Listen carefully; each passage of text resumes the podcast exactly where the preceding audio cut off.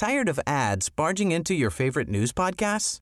Good news. Ad-free listening is available on Amazon Music for all the music plus top podcasts included with your Prime membership.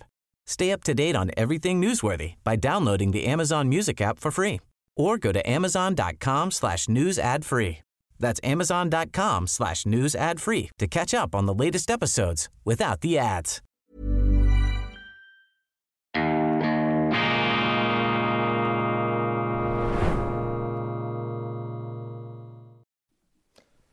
Grüezi miteinander, ganz herzlich willkommen, meine sehr verehrten Damen und Herren. Ich begrüße Sie herzlichst zur schweizerischen Ausgabe von Weltwoche Daily, die andere Sicht, unabhängig, kritisch, gut gelaunt am Dienstag, dem 24. Januar 2023. Die Welt ist interessant und die Welt ist nicht verdammt, aber die Welt ist anspruchsvoll. Wir erleben eine für mich auch äh, ziemlich einzigartige Zusammenballung von Krisen an unterschiedlichsten Schlechtwetterfronten, politisch, kriegerisch, wirtschaftlich, auch gesellschaftlich, atmosphärisch, in der Schweiz vielleicht etwas weniger spürbar, aber auch als etwa in Deutschland, wo die Intoleranz, die Feindseligkeit, auch die Angespanntheit unter den Leuten aufgrund der noch viel drückenderen Probleme, auch wirtschaftlichen Probleme, Migrationsprobleme, die allerdings in der Schweiz auch erheblich ähm, sind, wo die Stimmung vielleicht noch etwas, äh, ja, eben ähm, ballistischer, bellizistischer, aufgeladener ist als in der Schweiz. Kurzum, wir erleben anspruchsvolle, schwierige Zeiten und in solchen Zeiten ist es sehr, sehr wichtig, dass Sie im Sturm die Segel selber setzen können, dass sie auf dem Schiff, das da auf hohen Wellengängen schaukelt, hin und her gerissen wird, sie können das nicht beeinflussen, dass sie dort maximale Handlungsfreiheit haben. Und deshalb sind eben solche Krisenzeiten auch Zeiten der Besinnung und Zeiten, äh, in denen uns die Augen aufgehen, in denen das Bewusstsein wächst, wie wichtig die Unabhängigkeit eines Landes ist. Und die Schweiz ist ein kleines Land, meine Damen und Herren. Wir sind ein verwundbares Land. Ja, wir sind auf die Zusammenarbeit mit möglichst allen angewiesen. Das ist unser Modus vivendi, das ist unsere Überlebensstrategie seit unvordenklichen Zeiten. Gleichzeitig haben aber die Schweizer immer darauf geachtet, unsere Vorfahren, unsere Verfassungsväter, dass sie eben maximal ungebunden blieben, nicht gefesselt, sondern entfesselt. Die Schweiz sozusagen der Houdini unter den Staaten der Entfesselungskünstler.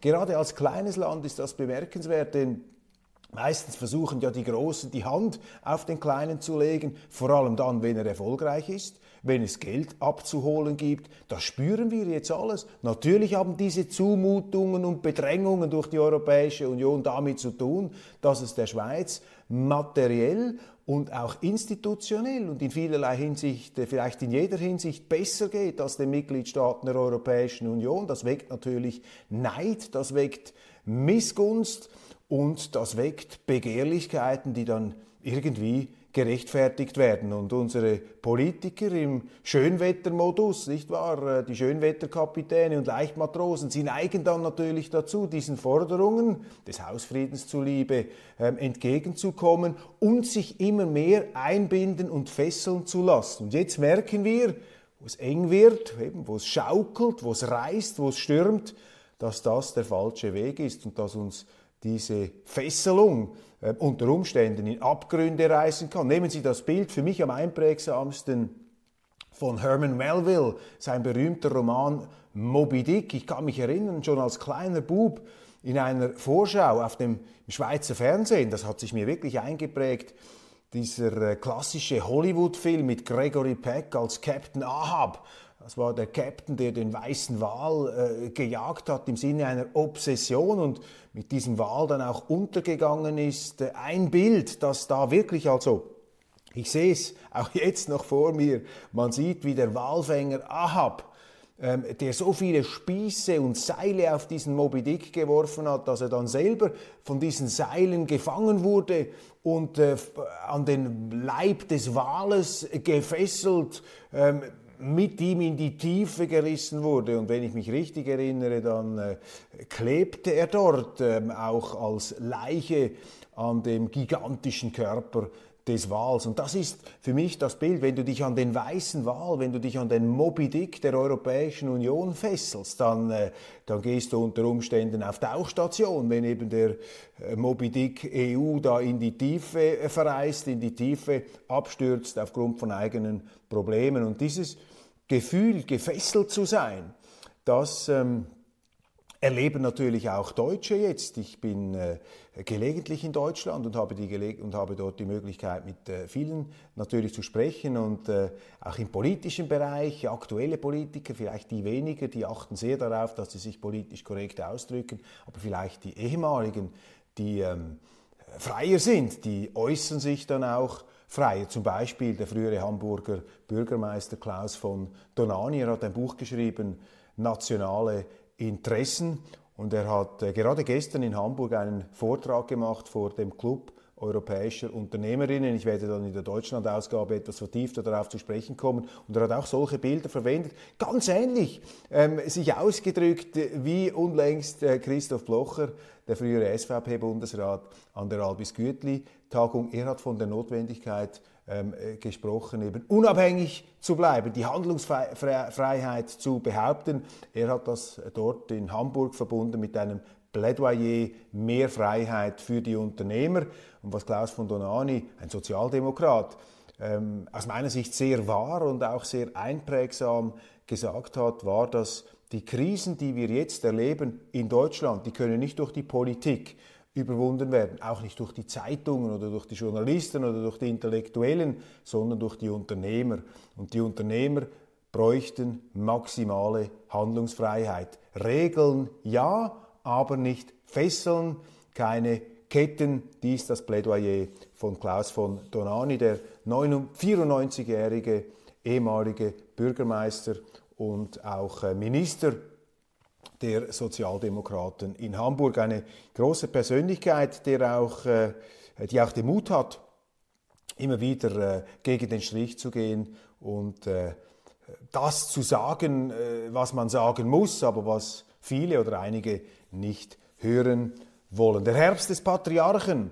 Berse kommt nicht mehr aus dem Verteidigungsmodus heraus. Die Schlinge zieht sich zu. Die Medien belagern jetzt äh, den Bundespräsidenten. Es scheint sich da doch äh, jetzt über die Weltwoche hinaus und über andere Publikationen hinaus allmählich das Gefühl zu verbreiten, dass irgendwann dann zu viel Heu äh, unten ist und dass der Krug eben äh, äh ja, irgendwann mal bricht ähm, auf dem Weg zum Brunnen. Und bei Alain Berset scheint sich dieser Punkt zu nähern.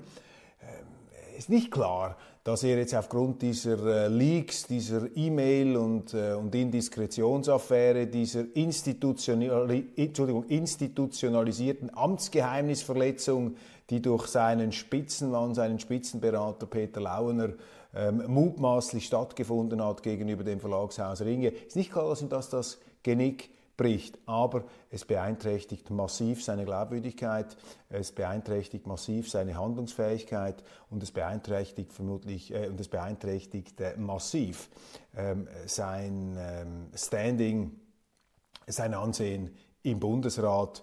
Und äh, wie wir hören, sind auch Artikel jetzt auf Weltwoche Online erschienen, äh, ist der Unmut im Bundesrat sehr, sehr groß. Heute eine Sitzung, wir sind gespannt, was da herauskommen wird, ist klar. Meine, Alain Berset hat seine Kollegen während der Corona-Pandemie regelrecht vorgeführt. Er hat äh, systematisch zusammengespannt mit einem Verlagshaus, Amtsgeheimnisverletzung.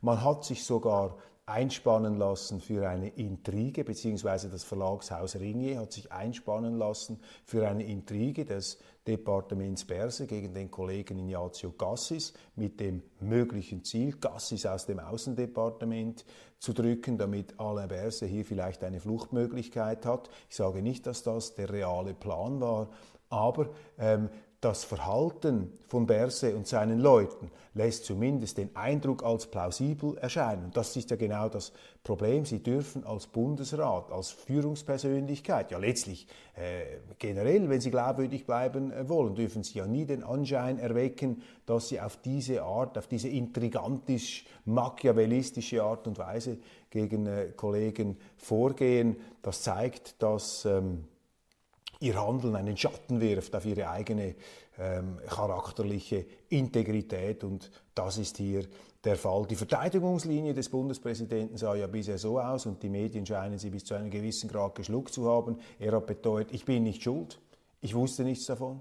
Das ist alles das Werk eines Mitarbeiters, den ich in der Zwischenzeit ja verlassen, äh, entlassen habe. Die Teflon-Strategie war natürlich von Anfang an falsch, denn äh, auch wenn tatsächlich Berse nichts gewusst haben sollte, was natürlich wiederum äh, äh, ihm ein Zeugnis der Unfähigkeit und der Unwissenheit in seiner Amtsführung ausstellt, wenn er tatsächlich nichts gewusst haben sollte. So bleibt er doch verantwortlich als oberster Chef. Das ist ja auch in einer Firma so. Also Sie sind ja überall dort auch verantwortlich, wo Sie selber als Chef nicht schuld sind ist ja das Wesen der Verantwortung. Das andere ist die direkte Schuld, ist die direkte, äh, sind sie die Ursache, ja, da müssen sie sowieso gehen. Aber eben auch bei schweren Verfehlungen engster Mitarbeiter ist es äh, letztlich natürlich eine Frage der Verantwortung und äh, Leute, die sich dieser Verantwortung bewusst sind, die warten auch nicht unbedingt, äh, bis sie dann schließlich äh, zum Gehen gezwungen werden, sondern die nehmen selber den Hut, weil eben dieses Verantwortungsbewusstsein intakt ist. Das ist bei Alain Berset nicht der Fall. Äh, das sieht man aus seiner Verteidigungsstrategie. Diese Verteidigungsstrategie ist nun allerdings in sich zusammengefallen.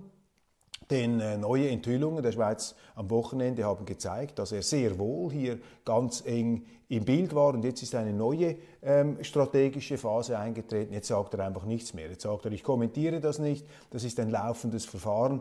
Und heute ist in der NZZ ein ziemlich wohlwollender Artikel erschienen eines Bundeshauskorrespondenten, der ihm dann hier auch eine gewisse ja, Souveränität attestiert im Umgang mit dem. Ich finde es nicht souverän, wenn man zu solchen Vorgängen einfach sagt, ich, äh, ich schweige dazu, nachdem man am Anfang ja äh, durchaus äh, geredet hat und bestimmte ähm, Verteidigungsargumente da versucht hat einzustreuen. Jetzt allerdings äh, hat er realisiert, dass das eben ins Leere läuft und dann ist plötzlich äh, Mauern angesagt. Da sehe ich jetzt wenig Souveränität drin.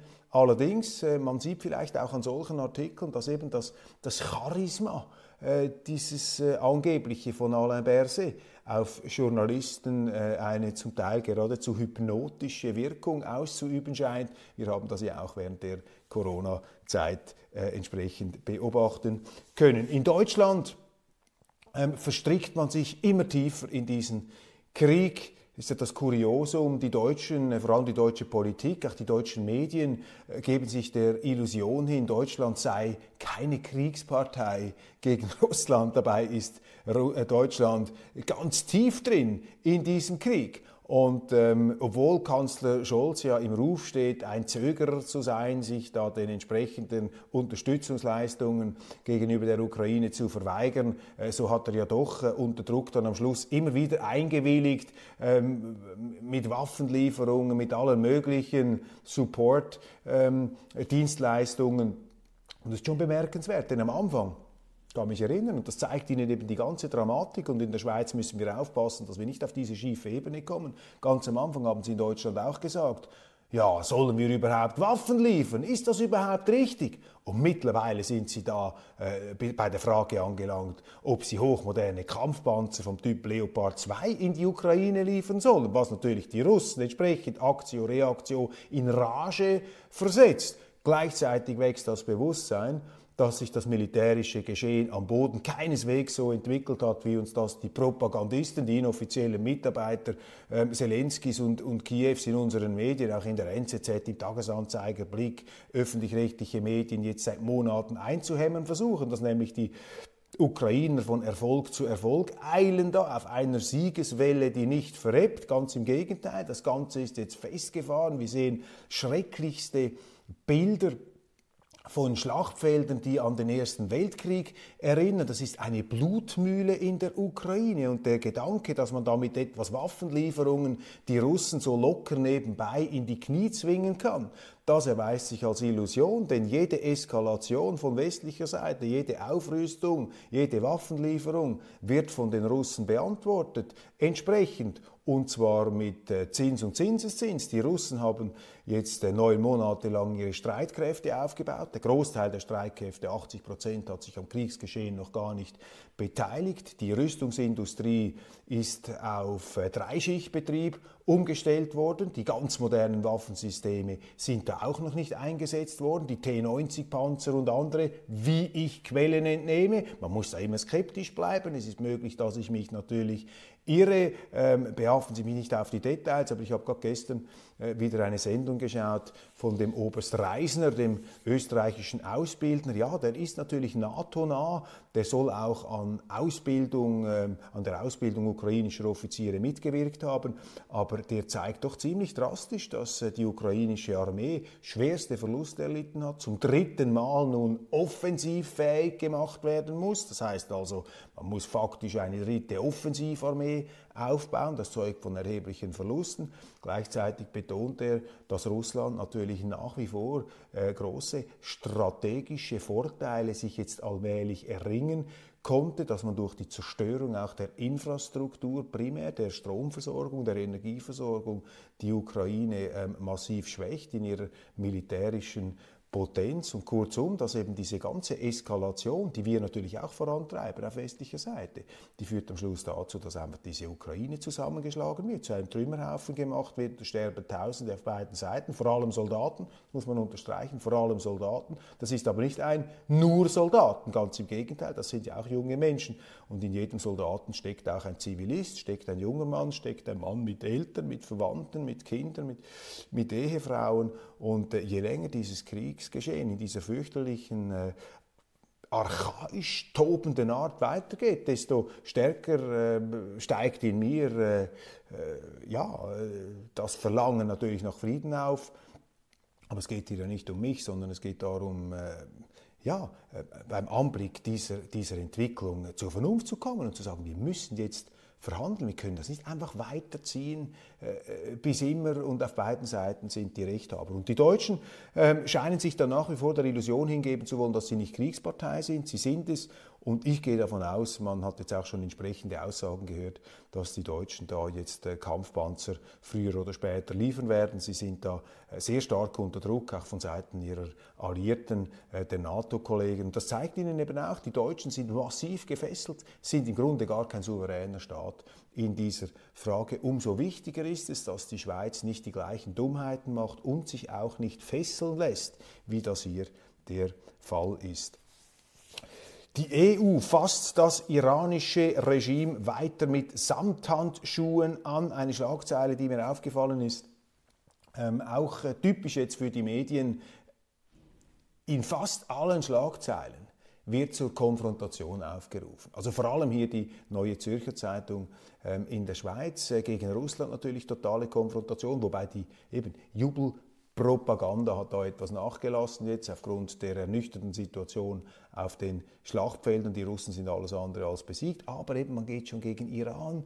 Ähm, es wird auch gefordert, gegen China konfrontativ zu sein und äh, das ähm, ist meines Erachtens der falsche Weg. Wir müssen doch äh, wieder zu einer Art Völkerverständigung kommen. Wenn das jetzt im Moment mit, mit Russland nicht möglich ist, dann sicher nicht noch weitere Konfliktfelder aufreißen. Ja, natürlich, der Iran, äh, fürchterlich, was da passiert. Das ist ein autokratisches, das ist eine Theokratie, das ist ein, ein, ein, ein Despot, ein, ein Kirchenstaat oder ein, ein Religionsstaat mit despotischen äh, Zügen, die uns abstoßen. Aber wir haben ja gar nicht die Mittel in der Hand, um hier eine neue Schweiz einzurichten. Also man muss doch hier äh, irgendwo beim Realismus bleiben. Und das äh, scheint eben alles zu durchwirken, dieser Mangel an Realismus und diese Überdosis an Moralismus.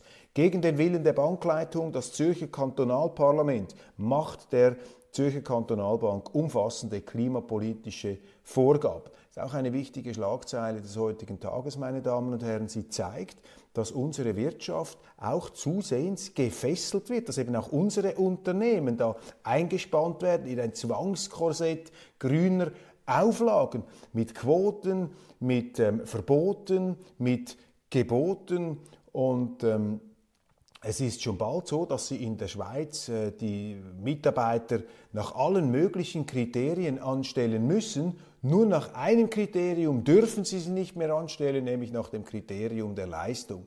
Und bei den Banken ist das ganz verheerend. Ich habe hier mal den äh, Geschäftsbericht der Credit Suisse aufgezeigt.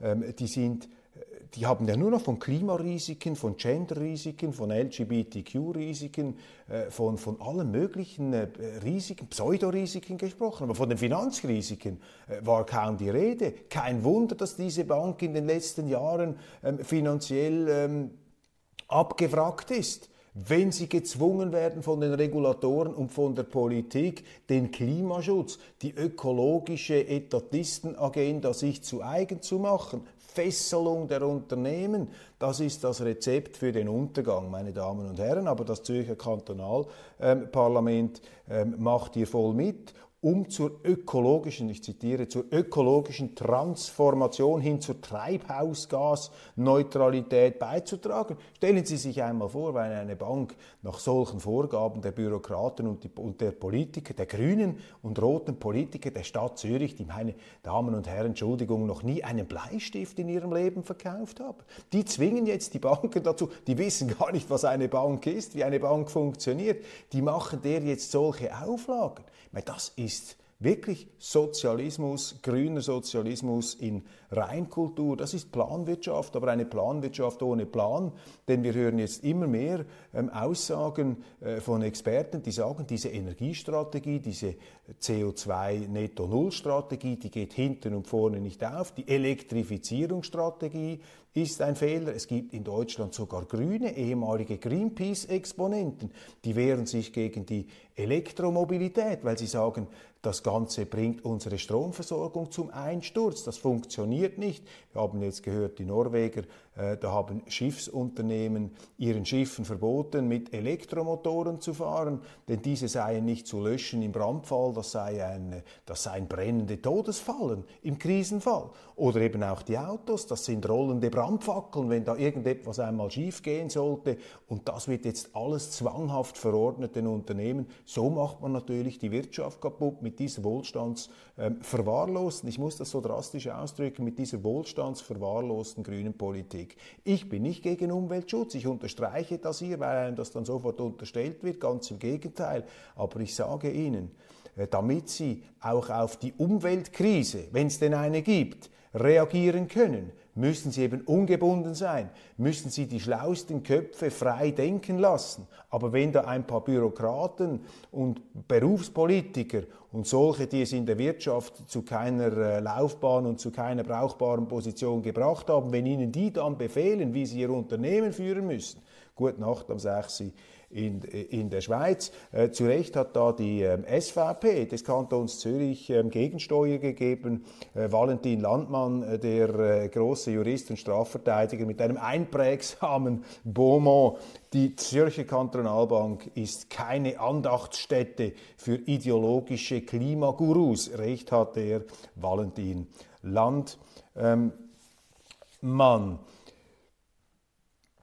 Die ähm, Swissgrid, auch interessant, möchte ich Ihnen nicht vorenthalten heute äh, Morgen. Die Swissgrid, das ist die ähm, Netzbetreibergesellschaft äh, für die Strominfrastruktur in der Schweiz. Äh, sie warnt vor den Risiken einer Abkoppelung des Schweizer Stromnetzes von Europa. Das ist jetzt auch wieder so ein Satz, der ähm, auf seine ideologische Durchdrängtheit hinterfragt werden muss. Denn äh, ich habe mit Swissgrid-Exponenten vor nicht allzu langen Jahren gesprochen, als das ganze EU-Klima- und Rahmenvertrag, institutionelle Unterwerfung der Schweiz noch nicht so heiß äh, war wie heute, sondern alles noch etwas nüchterner, noch etwas sachlicher und noch etwas offener diskutiert wurde. Und dort haben mir die Swissgrid-Leute gesagt, also die Europäische Union hat natürlich genauso ein Interesse am Schweizer Stromnetz äh, wie die Schweiz umgekehrt mit der EU zusammenarbeiten möchte. Es ist also keineswegs so, dass wir da auf den Knien nach Brüssel rutschen müssen, äh, um Bitti-Batti zu machen, damit wir da noch etwas Anschluss an die Stromnetze bekommen. Ganz im Gegenteil, es hat Beispiele ähm, immer wieder äh, gegeben, wo gerade auch Deutschland, Baden-Württemberg angewiesen war auf das schweizerische Stromnetz, als zum Beispiel Energielieferungen aus der Ukraine äh, nicht funktioniert haben, also die Durchleitungen aus Russland, weil die Ukrainer halt korrupt alles abgezapft haben damals und auch später. Und da musste man auf die Schweiz zurückgreifen. Aber das ist jetzt hier wieder Ausdruck dieser zusehenden, zusehends europapolitischen Ideologisierung, ähm, dieses Lobbying äh, in Richtung einer institutionellen Anbindung. Da lassen sich jetzt eben solche Institutionen einspannen, um der Schweiz, um den Lesern, um den äh, Schweizern, hier via NZZ, einzureden, wir sind so schwach, wir dürfen keinesfalls auf unserer Unabhängigkeit beharren, wir müssen uns da den Forderungen ergeben der Europäischen Union, sonst gehen bei uns die Lichter aus. Also eine Selbstfesselungssehnsucht kommt in solchen Schlagzeilen zum Ausdruck und da müssen wir höllisch aufpassen. Nichts ist gefährlicher für die Schweiz, als wenn sie ihre Handlungsfähigkeit verliert, vor allem in der Krise. Immer mehr Wärmepumpen, Solaranlagen und Elektroautos. Das Stromnetz ist am Anschlag. Um die Energiewende zu schaffen, sollen rasch möglichst viele Solarpanels und Wärmepumpen installiert werden. Doch der Stromkonzern BKW weist darauf hin, dafür sei das heutige Verteilnetz nicht ausgelegt. Im Extremfall kann dies zu Stromausfällen führen. Planwirtschaft ohne Plan, das ist genau diese grüne Planwirtschaft ohne Plan. In Ungarn, vielleicht noch ein Blick ins Ausland, Ungarns Schulen wollen Orban eine Lektion erteilen. Das heißt da Ungarns Schulen. Geht es darum, dass man gegen die Pläne der Orban-Regierung, äh, dass man äh, in den Schulen nicht diese LGBTQ-Agenda zum Industriestandard erhebt, da stehen, da erheben sich jetzt angeblich die Schulen nicht so sicher, ob das die Schulen sind, meine Damen und Herren. Ich glaube, das sind einfach ein paar LGBTQ-Ideologen im Lehrkörper und in den Schulverwaltungen, die hier äh, vielleicht angestachelt von äh, NGOs und entsprechenden zivilgesellschaftlichen Organisationen einen politischen Kampf im Namen der Linken gegen die Orban-Regierung führen. Also der Kampf da äh, gegen bestimmte politische Exponenten, der wird natürlich ganz klar auch über solche Institutionen geführt. Das sehen wir in der Schweiz auch. Unsere Universitäten, unsere Rektoren zum Teil eingespannt, geradezu als PR-Botschafter der Europäischen Union. Dann ein früherer Verantwortlicher für Kernkraftwerke in der Schweiz warnt, ähm, die Energiestrategie des Bundes baut auf das Prinzip Hoffnung. Also immer mehr Stimmen, die hier diesen, äh, diese Sackgassenstrategie erwähnen. Auch ein Artikel aus der heutigen äh, NZZ, der mir aufgefallen ist. Ich habe die Zeitung etwas genauer angeschaut. Der Verwaltungsrat, das Schönwettergremium, zahlreiche Schweizer Verwaltungsräte futieren sich um ihre eigenen Vorsätze zur guten Unternehmensführung, was die Fälle Credit Suisse, Forbo und Temenos über den Zustand der Corporate Governance in der Schweiz sagen. Man kann das sicher kritisieren, aber die eigentliche Gefahr in der Wirtschaft ist das, was wir gesehen haben bei der Zürcher äh, Kantonalbank dass eben die, ähm, äh, die Vogue-Agenda, die grüne Agenda, ähm, die wirtschaftliche Handlungsfreiheit, die unternehmerische Handlungsfreiheit unserer Firmen kaputt macht. Dann Christoph Berger, ähm, der Christoph, ja, Herr Berger, der äh, Schweizer Impfchef räumt Schäden durch den Covid-Impfstoff ein. Das wird jetzt natürlich etwas heruntergespielt. Man sagt, ja, ja, wir haben immer gesagt, dass das keine sichere Sache ist und so weiter und versucht es da etwas herauszuwinden. Ähm, äh, Dann ähm, über diverse Affäre haben wir gesprochen. Zelensky, das noch erwähnenswert, äh, der Vizeminister des ukrainischen Präsidenten äh, ist ähm, verhaftet worden. Eine Korruptionsaffäre schüttelt das Land. Offensichtlich das Verteidigungsministerium involviert. Wir haben ja diesen Helikopterabsturz. Es gibt Spekulationen, dass das eine Art Diadochenkampf bzw. Selbstzerfleischung innerhalb des Regimes äh, von Kiew sein könnte. Das sind einfach Spekulationen. Aber was keine Spekulation ist, Zelensky sah sich genötigt, das öffentlich anzusprechen, dass die Ukraine ähm, im Moment äh, hochgradig, hochgradig äh, erfasst ist von einer Korruptionsaffäre mitten im Krieg. Das sage ich einfach deshalb, ähm, um vor Augen zu führen, dass diese Rhetorik, um das Wort Propaganda zu vermeiden, dass in der Ukraine die westlichen Werte, unsere Werte, ähm, vertreten werden, dass ich diesen Satz natürlich mit mehr als nur einer Prise Salz zur Kenntnis nehme. Denn äh, die Ukraine äh, galt bis vor kurzem und war es auch als der vermutlich korrupteste Staat in Europa. Übrigens auch als einer der ärmsten Staaten in Europa, obwohl dieses Land ja über gigantische Ressourcen verfügt. Müssten sich auch jene mal überlegen, die die Ukraine unbedingt in die EU hineinnehmen wollen. Kann sich die EU das überhaupt leisten? Ist das vernünftig? Also in Deutschland gibt es Politiker, ich habe Klaus von Donani schon angesprochen, in seinem Vortrag in Hamburg hat er gesagt, das wäre eine Dummheit, eine Dummheit, die Ukraine in die Europäische Union zu nehmen. Vor dem Hintergrund, dass die Europäische Union selber große Probleme hat. Und diese Probleme sind zum Ausdruck gekommen durch den Exit der Briten. Das hat man schon wieder vergessen. Stürzt man sich bereits ins nächste Debakel. Also da muss man aufpassen, meine Damen und Herren. Handlungsfähigkeit, Vernunft, Selbstbestimmung, gerade in stürmischen Zeiten, das ist wichtig und nicht alles zusammen verklumpen, alles zusammenwerfen, ähm, Händchen halten, sich verbeißen und versteifen. Nein, es braucht Handlungsfreiheit, es braucht äh, die Möglichkeit, dass man eben selber seine Probleme lösen kann. Für die Schweiz, ähm, aber letztlich natürlich für äh, jedes Land hier. Und jedes Land hat etwas andere Herausforderungen, auch wenn die Krisen sich überlagern, überlappen und in allen Ländern irgendwie vorkommen, aber eben auf andere Art und Weise durchschlagen. Ganz herzlichen Dank für Ihre Aufmerksamkeit. Das war's von Weltwoche Daily Schweiz für heute. Äh, verpassen Sie auf keinen Fall die internationale Ausgabe. Ich freue mich und wir sehen uns dann morgen wieder.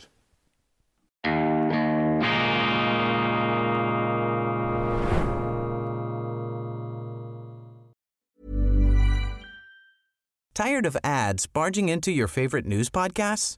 Good news. Ad-free listening is available on Amazon Music for all the music plus top podcasts included with your Prime membership. Stay up to date on everything newsworthy by downloading the Amazon Music app for free or go to amazon.com slash news ad free. That's amazon.com slash news ad free to catch up on the latest episodes without the ads.